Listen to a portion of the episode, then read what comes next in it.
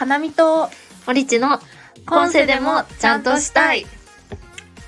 この番組は東京での自立した暮らしを目指し、理想と現実の狭間で揺れる私たち二人が、たまには自分と自分を甘やかしてもいいよね、とご褒美スイーツとともにお互いを励ますラジオ番組です。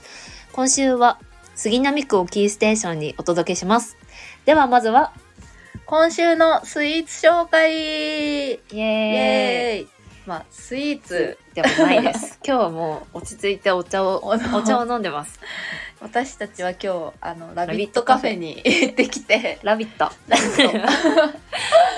あのもうお腹いっぱい食べてきたのであのゆっくりそれぞれお温茶を飲んでお届けします可愛かったね、ラッピ可愛かっー。たうんよかったね、あの空間、空間も。うん、なんか平和だったよね。でもなんかやっぱあれなんだね。スノーマンのお宅の人とかが来るんだなって思った。に確かに。みんなアクスタをね、うん。掲げてたから。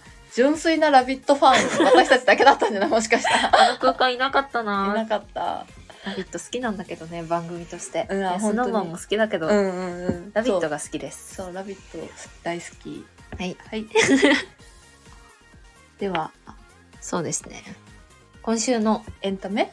エンタメ、ベストエンタメ、今週のベストエンタメ 思い出したようにタイトルコール。タイトルコールをグダグダですいません私から話そうかな。うん私は、まだ、まだ全然始まったばっかりなんですけど、おあの、だが情熱はあれです。ドラマ。あめっちゃハマってます。もともと楽しみにしてたもんねもともと楽しみにした。もう、んんんそもそも、スターもう、あの、足りない二人がすごい好きで、っていうのもあり、うん。まあなんか世代で言うと足りない二人始まった頃2014年とかなんだけど、うんうんうんうん。その頃は全然見てなかったしリアルタイムでは。うんうんうん。見てなかったんだけど、復帰した復活した頃2020年頃のを見始めて、それでハマりうん。過去のも Hulu で全部見返してで山ちゃんと若林さん2人ともエッセイもうんう読んでるし、でまあっていうのもありきでだけど今週はまだまだ3話しかやってないんだけど今週話したかった理由として、うんうんうん。今週そうだね。今週の回、まあ、先週になるのか。今週か。うん今週の回で、うん。あの山里亮太の元相方一番最初の相方としてうん。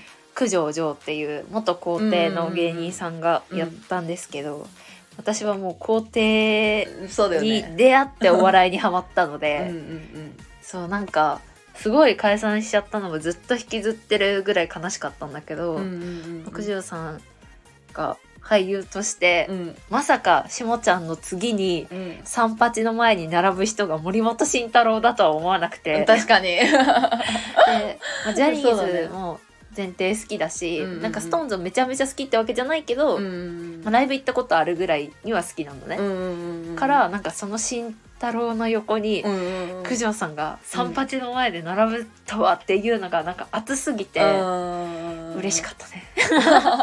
噛み締めてる。しかもなんかうんうん。皇帝の時はもううん。九条さんが下ちゃんに対してあれやれこれやれみたいな割ととタイプだったんだけどうん。ドラマの中ではその山ちゃんがもう当当たりが強くてうん。それがしんどくなってやめちゃう役役なのね。やんそう。そうなんだなんかそこの逆転もなんかま面白か面白いというか、へー。うわーっていうのがあってちょっと良かったね。たストーンズとさ皇帝のファン層って重なってたんだねいやいないと思うよ。あの二人が並んだことに湧いてるのって多分日本全国探してもも自分う指で数えられるレベルしかいないと思う。確かに聞いたことないもん。そこに。そうなんだよね、まあ、とはいえ九条さんやっぱ顔かっこいいから、うんうんうん。見た目ファンもね。顔ファンも割と多かったから、えーそうなんだ。ジャニオタでっていう人はまあ多いかもしれないもしかしたら。うんっていう意味では他の人よりも、うん。まあ割といるかもしれない、うそうびっくりしたね。嬉しかったです。っていうのでちょっと今週もベストエンタメにに出しちゃった3話3話しかやってないのに。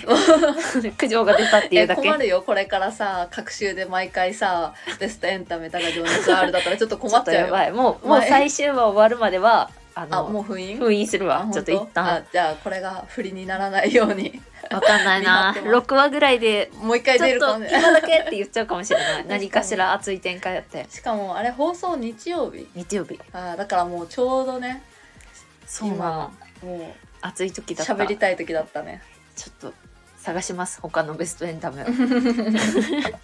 ではかなみの発表お願いします。はい。私は全然なんか流行りとかなんでもなくただあの本でえっとなんて言うんだっけブックオフで 手に取ったうん。角田光代さんと穂村弘さんの「異性」っていうエッセイでこれのなんかあの本の構成的には2人のその男女角田光代さんと穂村さんが同じテーマについて意見を述べてるっていう。例えばテーマから言うと内面か外見かとかおごられ女割り勘女とかあとなんだろう。好きってなんだろうその。あー好きっていうなんていうあの違う違う。あのあ好き？好き。あ好きね。女の好き？うんうんうん。その好きがある人の方がその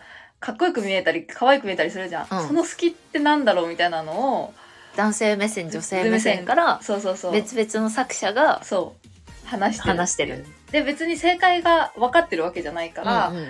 そうお互いにあ男性目線はそういう感じなんですねみたいなのもあー。話しててもう一緒の目線で私もなるほど。すごい一気に読んじゃったんですけど。それは対談なの？中身としては。それともなんか何かで多分連載しててそれをうん。うんまとめた本文庫本なんだけどあのお互いが綴って終わりって感じ。お互いが綴片方が綴る片方が綴綴るのを繰り返しみたいな、あそうそうそうそうそう。なるほど。そうただなんかその順番その同時に書いてるわけじゃないから、こうアンサーもちゃんとうんうんうん。なんか穂村さんこの件についてどう思いますかみたいなのを聞いたらなんかそれについてのアンサーもちゃんと書いて文通みたいな感じで進んでてすごい面白かったんだけど、えっと、その中でも私は私が話したいのは「おごられ女割り勘女」についてちょっとディベートさせていただきたいです。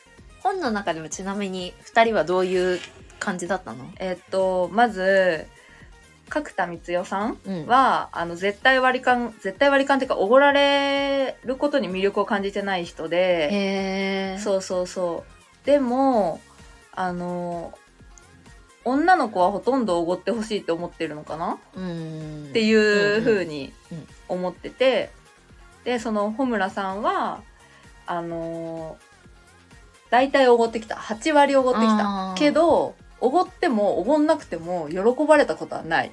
へえだからああまあ確かに。そうそうそうおごったとしても喜ばれたことないなあみたいなのを綴ってて。え待ってちなみにお二人は年齢的にはどのぐらいの方なの？年齢はね1967年生まれとかだから何歳ぐらいなんだ？まあ割といいそうそうそう年。もう40大人の方だね。そうそうそう結婚とかもしてて。でも多分若い時にいろいろ経験したんだろうなっていうんううん感じはすごいあったね、そうそうそう。であので角田さんの考察だと、うん。女はそのおごられたい女とうん。おごられその割り勘がいい女のうん。2種類がいるっていう考察なの。結果たどり着いたのが。でそのおごられたい女にはおごればいいし、うん。おごられたくない女にはおごらなければいいみたいな、うんうんうん。ただ男からしたらその見極めめっちゃむずいみたいな。しかもおごられたいおごられるのが当たり前って思ってる女におごったとしても感謝されないし、うんみたいな。なんかその 解決はしてない。何にも確かに。答えは出てないんだけど、まあ、ちょっと興味深いよね。うん。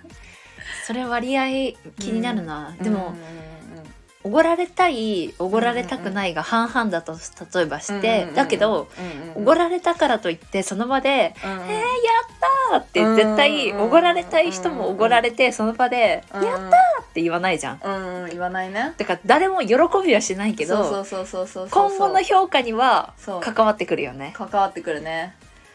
そうそうそうそうあのそれあの男性側の意見として出てました。あのあずっと1回目のデートで大体決まるじゃんそこの関係性というかさ。うんうんうん。一回おごるとその後もずっとおごり続けることになるからなんか長い目で見ると大変な問題。確かに。そうそうそうって言ってた。えー、ちなみにどっち派？私は割り勘派。割り勘がいい派。理由は？なんかおもう本音を言うとお金でマウントを取られるのが苦手なの。俺うん。おごってやってるみたいに思われるのが苦手だからむしろ自分が多く払っちゃう。へえ。で後悔する。え、ん。なんで私こんな出してるの？みたいな。なんかえタクシーもご飯もどっちも私出してないみたいな時あって、何これってなる時あるんだけど だから割り勘がいいです。男性側も女性側も半々がどっち派？あでもちょっとなんか学生時代とかもそういう話したよね。した。え、でも私は、なんか、損得感情で生きてるかうんら、例えば、うんと、なんか難しいんだけど、うん。付き合ってる人とかとはちょっと話が今変わっちゃうんだけど、うんうん初めてじゃあ、その、ちょっといいなって思ってる人とご飯に行った時に、うん。うんあ、この人とは、なんか楽しい、その場が楽しい時間を過ごせたなって思ったら、全然割り勘でいいの。でも、なんかこの時間マジで何だったんみたいな。全然盛り上がりもせずに、うん。無駄な時間を過ごしたのに、うん。時はおごられたら、うん。まあご飯おごってもらったしいっか。楽しくなかったけど。あー。で納得できるから。そう納得できるからそういう時は出してほしい、あー。なるほどね。なんかえなんなんかあんまり楽しくなかったなって思ってるのにさらにお金も払わされたら、うんうんうんうんなんで払な何何だったの今の。っ てすごい思っちゃえーでもちょっと面白かったのがこの話をあの地元の友達にしたのう。ね、うんうんうん。えおごられたい派、うん。みたいな。その割り勘がいい派？みたいな、うん。って聞いたらあの人によるって言ってて、うん。まあ、一緒じゃん答え。一緒一緒、うん、そう。でも違かったのがつまんないデートだったら絶対に割り勘がいいって言ってた、えー、逆だね。なんで？そうそうそうなんかその子はそれでごちそうになっちゃうと次誘われた時になんか行かなくちゃいけない気持ちになっちゃう。なんか負けた気になるみたいな。だからもうこいつとは絶対もう行かないって思ったらもうそこで払って終わりってういう、ーん。なるほどね。そうそうそうそう。まあそれも一理あるかも。だからなんかおごってほしい人と欲しくない人がいるんだって。むしろあのちょっと気になってていいなって思ってる人がおごってくれるとキュンってなるんだって。へえそう。あでもおごられ方もない。あとおごり方じゃなね。なんか。え何が正解なんだろうでもそれは？え今までで一番キュンとしたおごられ方えは聞きたい。なんかえ本当にでもすごいベターだからなんうん。か遊んでる人みたいになっちゃうんだけど、うん。その居酒屋で2人でご飯行った時に、うなんかもうそろそろ行くみたいな雰囲気うん。雰囲気だけど、まだなんかその確定ではない瞬間あるね。に、この後どっちなんだみたいな。そうう。んうん。まだぐらいのタイミングで「うんごめんちょっとトイレ行ってくるわ」って言って、うん。行って戻ってきてっていうタイミングまあ戻っなんかちょうどいいじゃん。そこでそろそろ出るっていうのって、でその場で「あじゃあそろそろ出る?」って言ってくれてうん「あじゃあ行こっか」って言って出て「あれ?」でお会計のとこをその人が前で歩いてたんだけどスルーしてたのね。うんで「え？会計は?」って言ったら「あもう払った」って言われたことがあって、キュン。えー、じゃん。あごめんえなんかもうなんていうの？その会計前の、うん。あ出すよ出さないよを一切させずに、うん。あもう払ってあるからって言われて、なんかそのこちらに選択肢を与えない感じがいいのかう、なん。強制。それは強引な。うんうん。ありがとうでしかないじゃん。で、うんしかもいくらかとかもなんか全然わかんない感じで、それをスマートにやっちゃったあ時、ー。やられた時いに、やうわ、これだわ正解って思っちゃっあー男性はぜひ参考にしてください。た。ぜひ。まあドヤ顔しちゃったらダメだよね、うん。そこでさらっとっていうのかっこいいね。えー、なんだろう。しかもなんだろう、なんか、多分上手だから、そのトイレ行ってくるはもう、なんていうの？あこの人払いに行くみたいなニュアンスもなく、うん。本当に上手だった。なんか、かっていうので、をやられた時に、確かにめちゃくちゃ嬉しくそて、れは嬉しいね。なんだろうね。だから、おごる、おごるおごらないっていうか、かっこよさ、スマートさ。そうだね。なんかせる場所。女の子がトイレ行ってる間に払うよりスマートかも。うん。うん。そうだね、確かに。うん。なんか気使っちゃうよね。戻ろうとした時にさ会計の前にいてさうん。あ「気まずっ!」とか。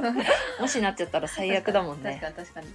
そう。そのそれを体験しちゃした時にうわうん。嬉しいってなったんだよね、っていうのはあるかもしれない。へえそれちょっと体験したいな。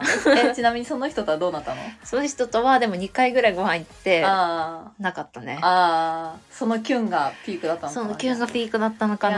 なよかったなでも。それいやはーいいないやでも難しいな。おごるおごらないね。あでもそれであのこの男性が本の中でね、男性側の意見として書かれてたのがねでも男はおごるおごらないが好きか嫌いかとはもう全く関係ないから、うんうん。いくらおごっただから好きっていうのはもう絶対違う、うんうんうんうん。って書いてありました。そこで愛を測るのは違うそうです。いやー難しいな難しい、確かに人によって人によってだもんね。うん。でもなんだろう。おごられて何が嬉しいんだろうっていうのも不思議じゃない？得した気分になる？ってこと？それもあるかもしれない。あと男性の方が金銭力があるみたいなのがしあ嬉しく感じるのかな、なるほどね。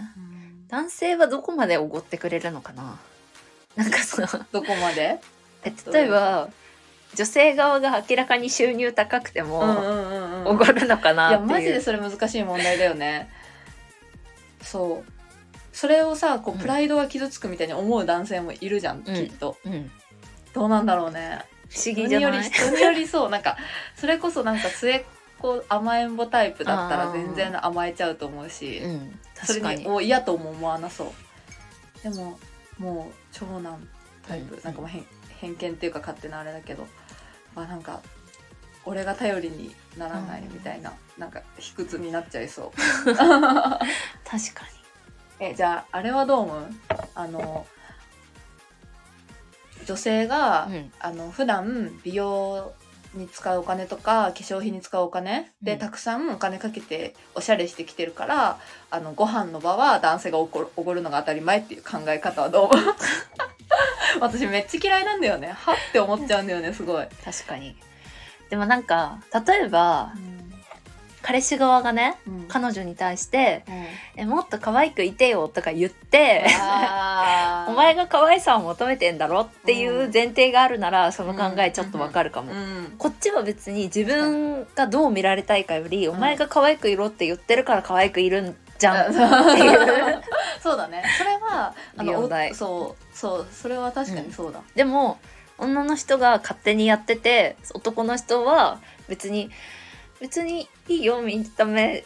なんかまあお化粧とかすっぴんでも可愛いよとか言っ普段から言ってくれてるんなら、その考えは違くないってなるかもしれない。うん確かに。いやーえじゃあオリチカはうんあ思う？あの男性に対して私その損得感情以外で、うん。私化粧水も乳液も高いの使ってるし、うん化粧もデパコスでしてるんだからおしゃれもしてきてるんだからごちそうしてよって思う。わおそこには結びつかないかもしれない。だって自分がやりたくてやってるんだああそうだね、うん。そうだね。自分がやりたくてやってんだもんね。自分がやりたくてやってる。相手が強制してきたらそれはまた変わってくる、なるほどね。面白い。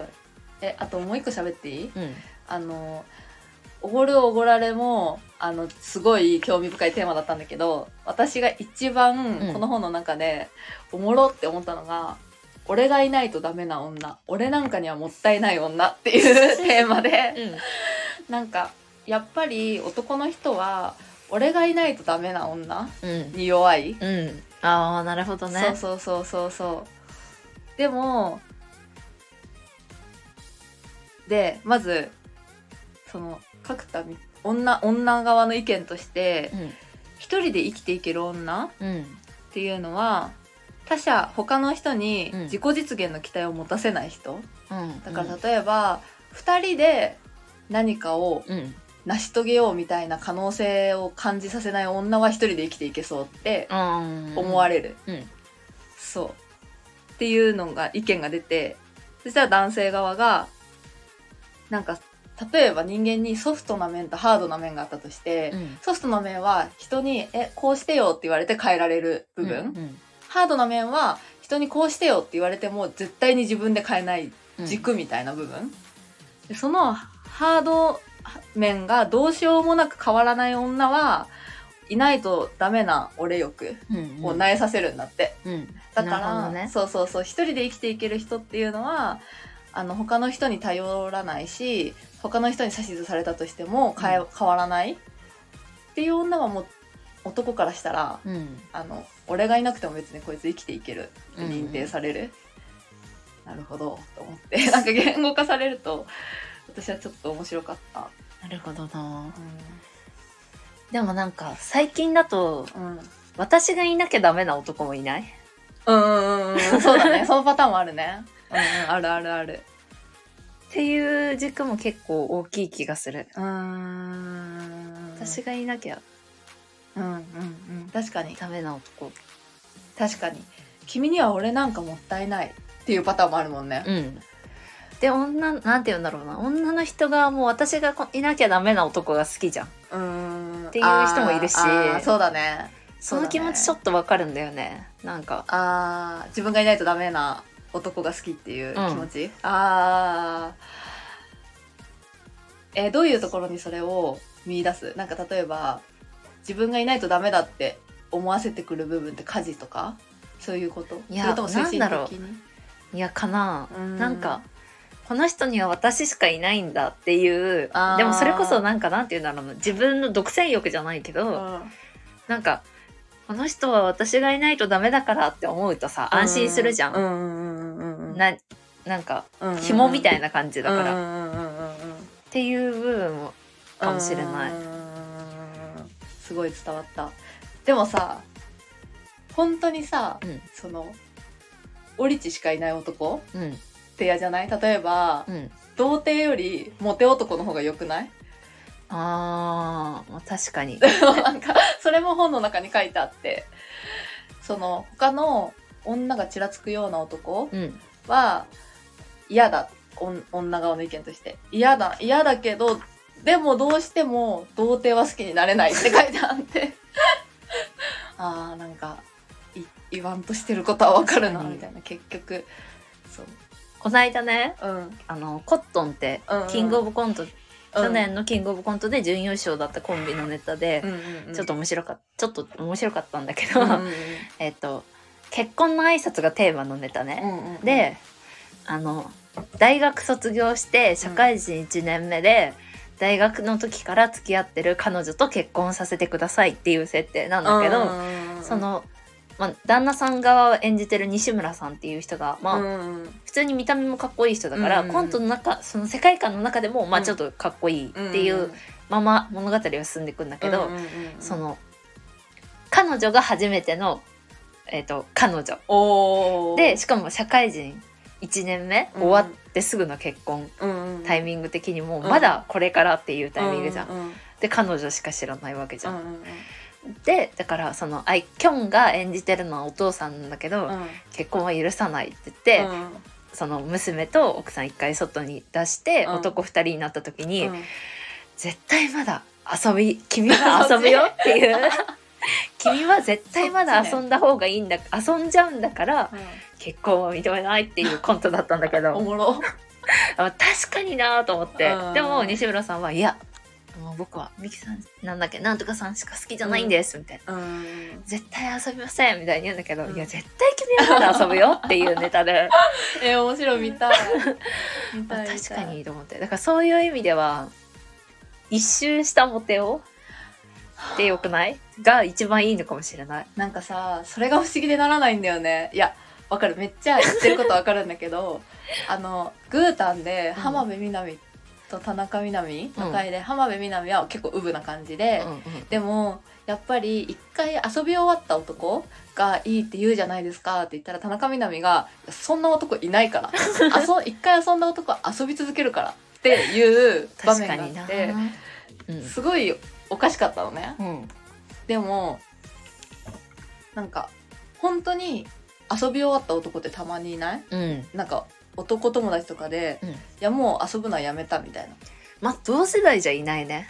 あちょっと上か。同世代でそれ言ってるやつだことは信じない方がいいと思う。えー、やっぱそうなんだ。だって まだまだ遊ぶよ多分。うんだよね。だよね。私たちまだ25じゃないですか、うんうんうんまだ遊ぶと思うな。一回落ち着いこうなんか波がこうある。うん。って今ここにいる下に落ち着いてるタイミングだからうん「もう俺遊んだわ」とか言ってるけど、うん。あとまあそういうタイプはあと3年ぐらいしたら、うん。ちょっともうちょっとってなっちゃうから。やっぱなるかな。だからなんかそのどっちなんだろうと思ってそのうん男がその例えば男友達が遊び終わったって言ってるのと、田中みな実が遊び終わった男なんていないって言ってるのどっちが正しいんだろうってすごい今興味深い。確かに。でも田中みな実の意見の方が正解の気がする、まあ確かに。男性の年齢もあるか。私の友達はあれだからあの同い年だから、うんうん。まだ早いけど。えでもそれこそなんかその理論で言うと、うんうん。私はだからもうアラフォー前30後半になって、うんうんいやもういいわって言ってる人を今思い浮かべて喋ってたのね、うんうん遊び終わった人、うんでも田中みな実が見てるのってさそこの段、うんうんうん年齢層じゃん。そうだね。ねで私は今その理想の中で喋ってたから、うん想像でしかなくて、うんそこで遊び終わったって言ってる人、うん出会ったことないから、うんうんでも田中みな実は実際に30後半の多分男たち、うん周りにいる遊び終わった男たちって言ってる男たちを見て、そんな人いないよって言ってるるんだから、もしかしたら本当にそんな人はいないのかもしれない。結局？なるほどね。もう田中みな実様にはかないません。叶いません。もうグーの音も出ないだから本当に。みんな多分やっぱ最初から遊んでない人の方がいいのかもしれない。遊びを知らない人？でもさ例えばさそういう遊びを知らない、うん。こう真面目で無口でなんかモテてきたタイプではない、うん。ような人となんか結婚した方が幸せになるみたいな、うん。なんかまあ言うじゃん。うんでもさ、例えば子供の話とかしてさ全然面白くない返し来たらさ超つまんないこの結婚生活ってならない？確かに浮気とかは絶対されないし仕事も真面目に行ってるからもうその最低限の幸せうん。は完璧なんだけどプラスアルファの彩りみたいなのが なない、うんでも今今なんていうの？遊んでる人イコールうん。うんとまあ陽キャ、うん、遊んでない人イコール陰キャでさ話が進んでるじゃん、うん。でも例えば学生時代からそれこそなんかもうサッカー一筋みたいな。で大学までずっとやってて、うんだからかのなんか恋愛にはあんまり興味なかったけど、うんいろいろ経験はしてきてる人。うん。っていう体では別に喋ってないでしょ。っ喋ってない。ていうのだったら面白くない？あー確かにね。確かにね。で別にだからその遊んでないけど、うんあのいろんな経験はしてきてる。その恋愛以外のことでうん。いろいろ経験してる人。そうだね。あの旅行めっちゃ旅行行ってたとか、一人旅めっちゃ好きでとか、うん。もうその遊んではないけど、っうん、えめっちゃ興味あるってなるね。確かに。ていう人を探すしかないんじゃない？だから。面白い男か。なるほど、ね、そうだね。そこじゃない？難しいんだろうけど難しい。え私が人生で目指してるの面白い女なんだけど、うん。あの恋愛とか関係なくね、うん。もう人生レベルで。あのそれを男友達に話したらすごい首かしげられて えどういうことみたいな。うん。で面白い女って何って言われて、うん。一生懸命説明したんだけど全然説明できなくてなんか。いやそれは思ってる私は。あお 私が面白い女になりたいって言ってるの？何何それ？何それ？って思ったいやわかる。なんかニュアンスはわかるけど あ言葉にできなくない？その詳細は説明できないそう詳細が説明できないし説明した途端面白くなくなる、それで言うと私もずっと言ってるんだけど、うんうんうん。人生の目標は、朝ドラのヒロインみたいな人生を送りたいなのね。と具体的に言うと？具体的に言うとあのずーっと物がドラマとしてうん。客観的に見ても面白い人生を送りたいの、んだから平平平凡な日常じゃなくて、うんうんうん。なんか辛いこともああるけど、うんうんうん。みたいな、うんこのうんうん。浮き沈みうん浮き沈みっていうか、なんだろう。波がある人生というか気象転結、なんていうんだっけ？なんかそのなんかドラマにした時うんうんうんうんに面白いなって思われる人生を送りたいんだけど。うんうんうんうん。それも多分なんか説明できてるようでそう。多分できてないじゃん。言いたいことはわかるけどね。うん。でもその説明すると面白くなくなっちゃうよ。ね わざわざ。なんか無理やりネタを作りに行ってるみたいになっちゃうし。確かに。難しいな。難しい。まあちょっと私のエンタメ長くなっちゃったんですけど。いやちょっと以上です。ちょっと今日。喋れるねい私やもうマジで。確かに。気になるな全然違う意見の人の意見とかも聞きたいもんね、うん聞意見きたい聞というかきたい。おごるおごらないとかね、確かに。そうそうそう。おごるおごらないの話で。うんうんうん。金銭感覚の話したくて、うんうしよ しよう。それ東京って家賃高くねっていう話をね したかったんですよ。ううん。えそもそもその話はどこで出てきたの？いやなんかそれ昨日み昨日やってたニューヨークのうんうん。YouTube の、うん。いニューヨークが YouTube でやってるニューラジオってうん。話してたんだけど、うんうんうんいや確かにと思って、うん。だから、うん、と地方で、うん。しなんかちょうどよいい暮らしをできてるうん。えっ、と月収じゃうん。東京じゃ暮らせねえからなっていう話をしてて、うん。うん。大共感だったんだね。うんうん。そうだねなんかたまに地方のあのなんか旅行とか行った時に、うん。この辺ってどんぐらいで住めるんだろうとか思って家賃とか調べるんだけど、うん。安っみたいなうん。大阪とかでも、中心部でも安いなと思って、うーん。東京東京に住む？東京に住んでるそうなんだよってめっちゃ損してるじゃんと思って。わ、かる。いやそうなの。うん、めっちゃわかる。やっぱりなんかある程度のお金を出してもその駅地下とかうん。取っちゃうと、やっぱりボロボロのアパートとかになっちゃううし、ん。それでねその地方で、うん。まあちょっといい綺麗なうん。ところに住んで貯金もできてみたいな状況と今のうん。そのボロボロアパートの状況を比べてどっちの方がプラスかその人生レベルでね。考えたら絶対地方だよね。うん。なぜか東京にいたいっていう。いや意味わかんないんだよねそうそうそうでもね え早く諦めてほしいの自分には。もう早く。東京を、一刻も早く東京諦め執着せず、うんうん。あのまあ関東近辺のイオンがあるような街で幸せに暮らしてほしいの私には。でもね諦められない。なんかなんならそれを東京にいることは諦めたくないから、結婚したくない同棲したくないまである。なるほどね。そこまでではないでしょでも。そこまでではないんだけど。でもそうこの間地元高校の同級生の友達と喋ってた時に、うんうん。なんか高校埼玉県出身だから、うん。まあ、埼玉にまだ住んでる子も多くて、うん。でそう私の家賃の話をポロッとした時にうん。そんなんだったらその埼玉うんの、なんていうのちょっと外れ、うん。なんとか外れた市のあたりとかだったら、うん。家族で住めるよみたいな、うん。だよね。っていう。いや意味わかんないよなこの家賃払ってるのって思って、本当意味わかんない。でなんか今今っていうかお仕事でたまにお世話になってるデザイナーさんが、うんあのフリーランスの人なんだけど、うんうん。デザイナー全然なんかどこ住んでるとか全然知らなかったんだけど、うん。なんかどうやら静岡の三島市に住んでるらしくて、へでまあデザイナーさんだから割ともうほとんどーリモート、うんうん。打ち合わせとかもズームでできるし、うんその取材とか行くわけ、うんうん。なんかどっか現場に行くとかいう仕事じゃないから、うんうんもう家でできる、ね完結するから、うんいいなーって思ったのね、その暮らし、ううん。んうん。うん。うん。うん。もういっそね。うわいいなーと思って。確か三島だよしかも。なんかえ憧れちゃって。それはごめんね青春的ごめんね青春も好きだったから、うん。でもなんかそのなんていうの？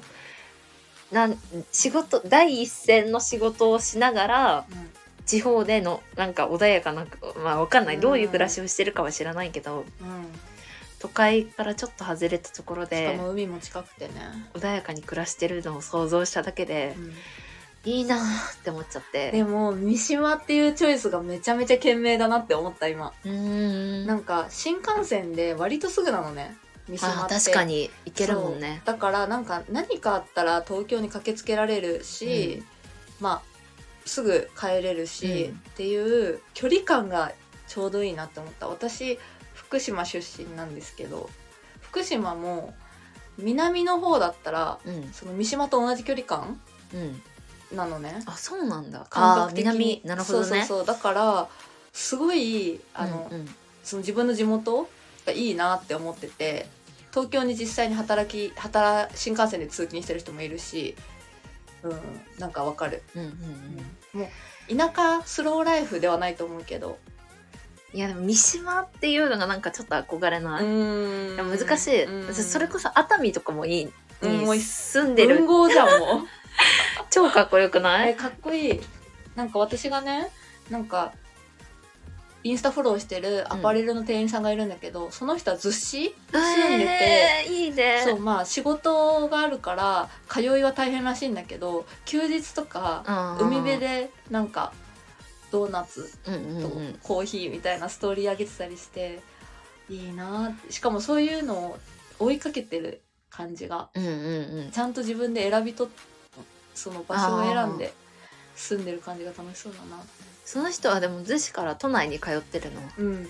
ああそれは違うわ自分の中で。ちょっと理想とは違う理想と近かった。だって出勤つらいもん電車毎日乗んだけど確かにね。それなら都内に住みたいって思っちゃうかもしれない、うん結局ねけどなんかそのいや難しい。だから、もうそこを拠点に暮らしたいの。うん。地方をね。なるほどね。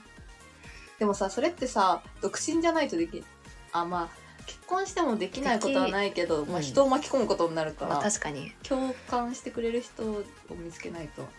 でも別にどうなんだろう。なんか東京で絶対東京で暮らしたいみたいな人もさうん、少ないじゃんきっと。うんわかんないけど。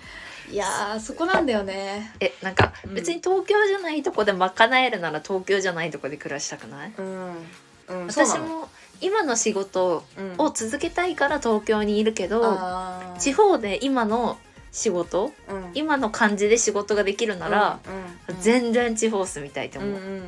けどそう。んんんん。えそれはその田舎が好きだからそれとももうそのお金の面を考えて、お金お金だけじゃないけど、うん。その全て。なんか、うん、総合的に総合的に、うん、ああなるほどね。なんか東京にいる人もあんまり好きじゃないし、とか。うーん。私東京にいると好きなんだよね。えーでもそのなんて言うんだろうな。あのね東京にいる一部の人が好きじゃなくてなんか区で言うと区で言うと新宿区にいるようなおおそうなんだ。人とか結構多くない？東京だと。あ新宿済みみたいな人ってこと、ああなるほどね。であでもだからなんか田舎は田舎してるところには行きたくないの。その地域のつながりみたいなとこは苦手だから。嫌だけどなんかそのなんて言うんだろうな。だそれこそ逗子とかわかんないイメージで全部喋ってるんだけど逗子とか三島とかなんか割と若い人が多くてうんうんうんうん。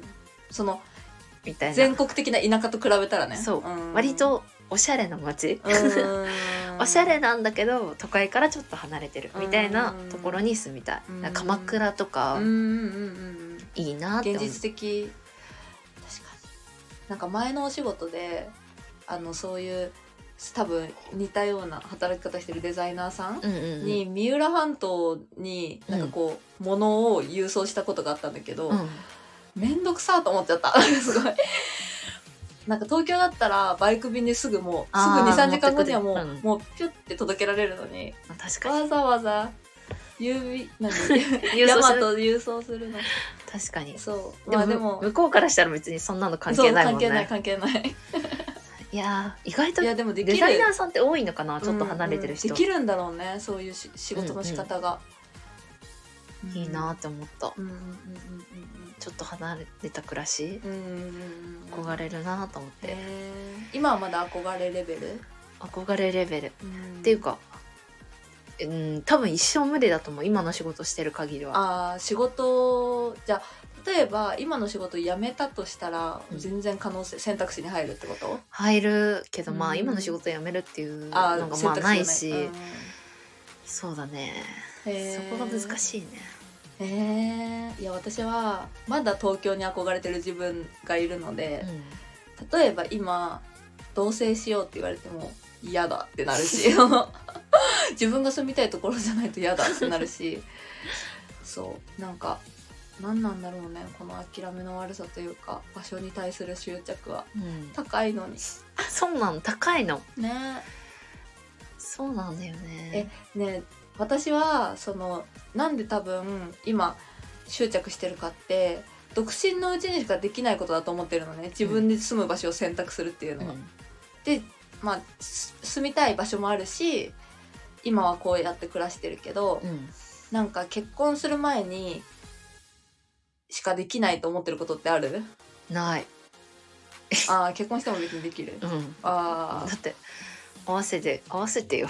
あってなるし自分が住みたいとこがあるならね。ああそうだね。そうだね、なんなら別にうん。別居でもよくないって思っちゃううから。うん、ああ結婚に対して私は本当にあの紙ペラ1枚書くだけの儀式だと思ってるから、あんまりなんか重くないかも。うんうんうん 何もできそのないと思う話ってラジオでしたっけ、えしてないかもしれない。ラジオじゃないとこでしたん だかんなくなっ紙ペラ書くだけだと思って、ね。でもその紙ペラ書くだけだったらいいやって思う人もいるじゃん。うん、すごい価値観の違いだよね。それこそあのかなみに紹介してもらってあの、えっと、傲慢と善良をうん読んだんだけど、うん。なんか物語の中で、うんえっとその婚約者あ女の人側のお母さんが、うんうんその婚約者の人に対してうん。うん「何々かけるくんって周りに家族に周りに離婚したことある人いるの?」って聞いてうん私覚えてないうんうん。うんなんかあったかも。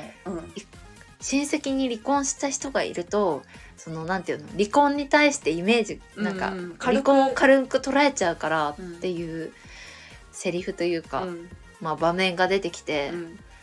あー確かにと思ったんだよ。まあうん。それこそなんか聞く割となんか結婚した友達とかが、うんうんでもまあ失敗したらうん離婚すればいいし、みたいな言ってる子って割と両親も離婚してたりするから、うん確かに。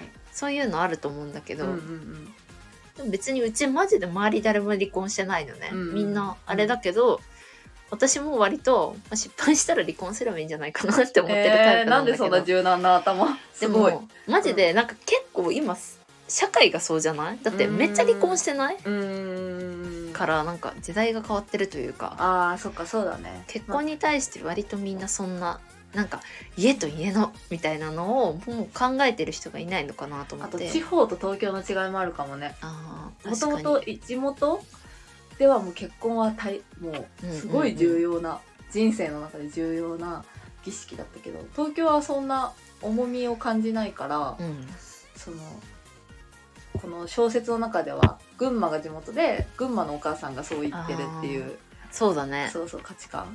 でもその旦那さんになる人婚約者は東京の人お母さんも多分そうだろうねきっと。うんうんうんそういうとこまで考えてないだろうね、うんうんうんうん。そうでも。でも分かるな。私のおばあちゃんもあの世間体のために離婚するなとかいうタイプだったから、意味わかんないじゃん。えどういうこと？世間体のために離婚しちゃしダメなの？今幸せじゃないのに、みたいな。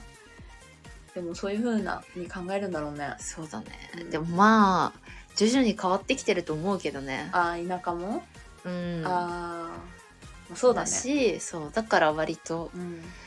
結婚したらできなくなるって思うことないんじゃないかなって思う。ーうん。でも、あそうなんか本を読んその本を読んでてすごい思ったんだけど、うん。やっぱこんだけ少子化が騒がれ すごい 莫大なテーマで喋るよね。そうだね。莫私た大なちが日本にの少子化について話す、うんうん。莫大なテーマで喋るんだけど、うん。すごい中身軽いんだけど、うん。結局こんだけ少子化になった原因って女の人が自立したからじゃねって思ってるのね、うんうん。そうじゃん。うん。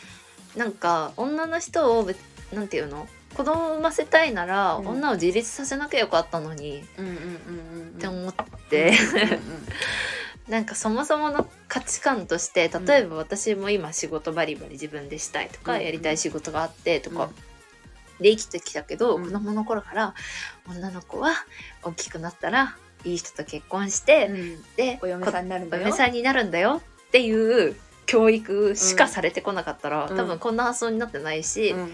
ちゃんとその結婚しなきゃいけない子供産まなきゃいけないうん。って思っただろうなってなんかぼんやり思って、うんわかる。だから少子化って解決しないんだろうなって 思ったっていう話。女性が道を切り開いていく以上ね。うん。もう無理だと思う、うんうん。もう女性もうん。あの道を開き続けるから、うんうんうんうん。そうなんか私の母方のおばあちゃんが結構お母さんを高齢出産で産んでてだからうん戦争も経験したことあるようあな、そうなんだ。そうそうそう。でもう亡くなっちゃったんだけど、うん。亡くなる前にその自分が働あなんか専業主婦じゃなくてうん。働いてたんだけど、自分が働いてる OL やってた頃はなんかそういう年金とかも、うん。その手厚かったのに自分がそのおばあちゃんになったら、うんうんうん。あのなんかその少子化とかまあいろいろなうんうん。の社会的な問題が絡み合って、その少なくなっちゃったみたいなのをぼやいてた時があったのね。うん。でもお母さんがそれは戦後あなたたちがあの女性が生きやすい社会を作るために切り開いてきたそのゆくす結果ですよみたいな。っていうふうに諭しててでおばあちゃんも全然ボケてなかったからああなるほどね。みたいななんか納得しててすごい面白かったの。確かにでもマジでその通りだよね。うんそうそうそうそう。そうだよそう。そうだよね、うん。そうでしかないんだよ。三代女三代の話めちゃめちゃ面白い。だから女性が道を切り開く以上、うん。もう、うん。あの子供は生まれません、うん、でもあのあれだよね。こう男性より女性の方が仕事か結婚か出産かみたいな、うんうん。こう仕事30出産30子育て30みたいなできないじゃん、うん。もう一回離脱しないといけないし。で仕事に戻ったとしても子育てが続くから、うん。みたいなむ難しいねまあそんなないんだけどさ別に悩みは別に。まだね。まだそんなそんな予定もないのに。悩みもないのにあの勝手に人の悩みを代弁してる。代弁して悩んでる。当事者じゃないのに。い本当だよ。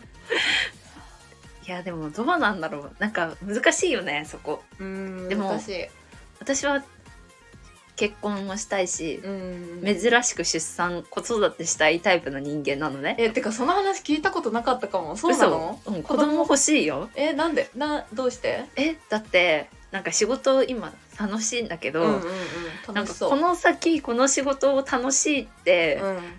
思えない気がするの、あ今は楽しいけど、うん。うん一生この仕事だけが楽しい人生って、うん、豊かじゃないなって思っちゃういやなん、うん、私なんか結構考えられなくてうん、うんうんどっかで区切りたい、うんうんあ仕事以外の楽しみを見つけたいってなったら、もう子育てしかなくない、うんうんでしかもなんかその自分結構飽き性なところもあるから、うんうん。なんか自分その今の仕事であもう結構やりきったなっていう満足に達した時に、なんかそれをダラダラ続けるよりもなんか全然違うことでうん。うん。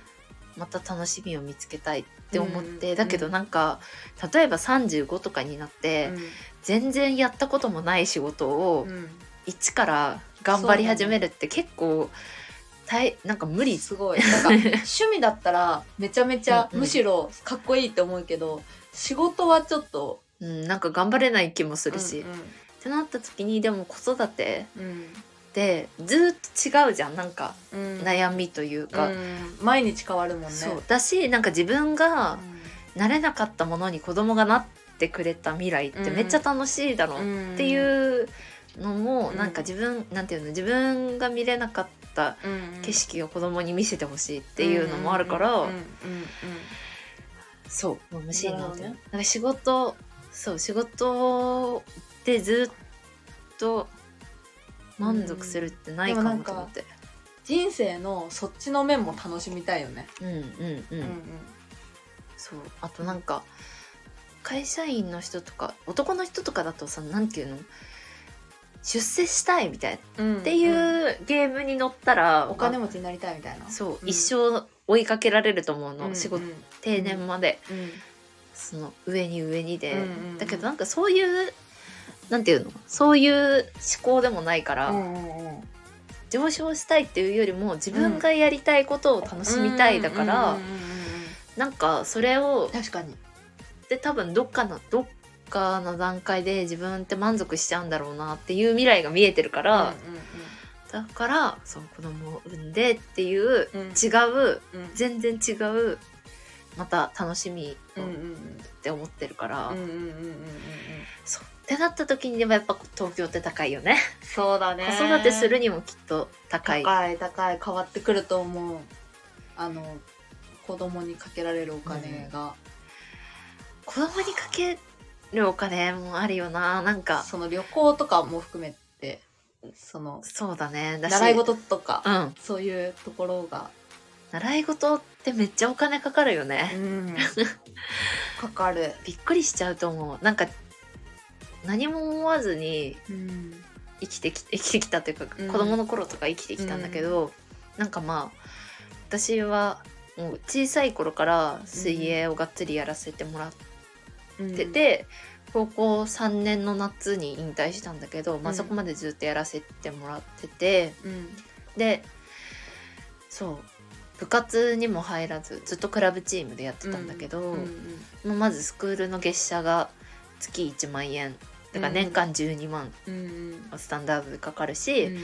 えー、とゴールデンウィーク夏、うん冬の合宿で毎年毎年。うんうん1回でだいたい、まあ5万ぐらい、うん。もうちょっとかかるんだけど、うんかかるしで水着代とかも高いし、うん。そうだね消耗品。そう。で水着とか高速水着とかだと試合用の水着とか大体1着23万するのね、うん高い、うんとかをまあでもそうだよね。12年間うん。続けさせてもらってて。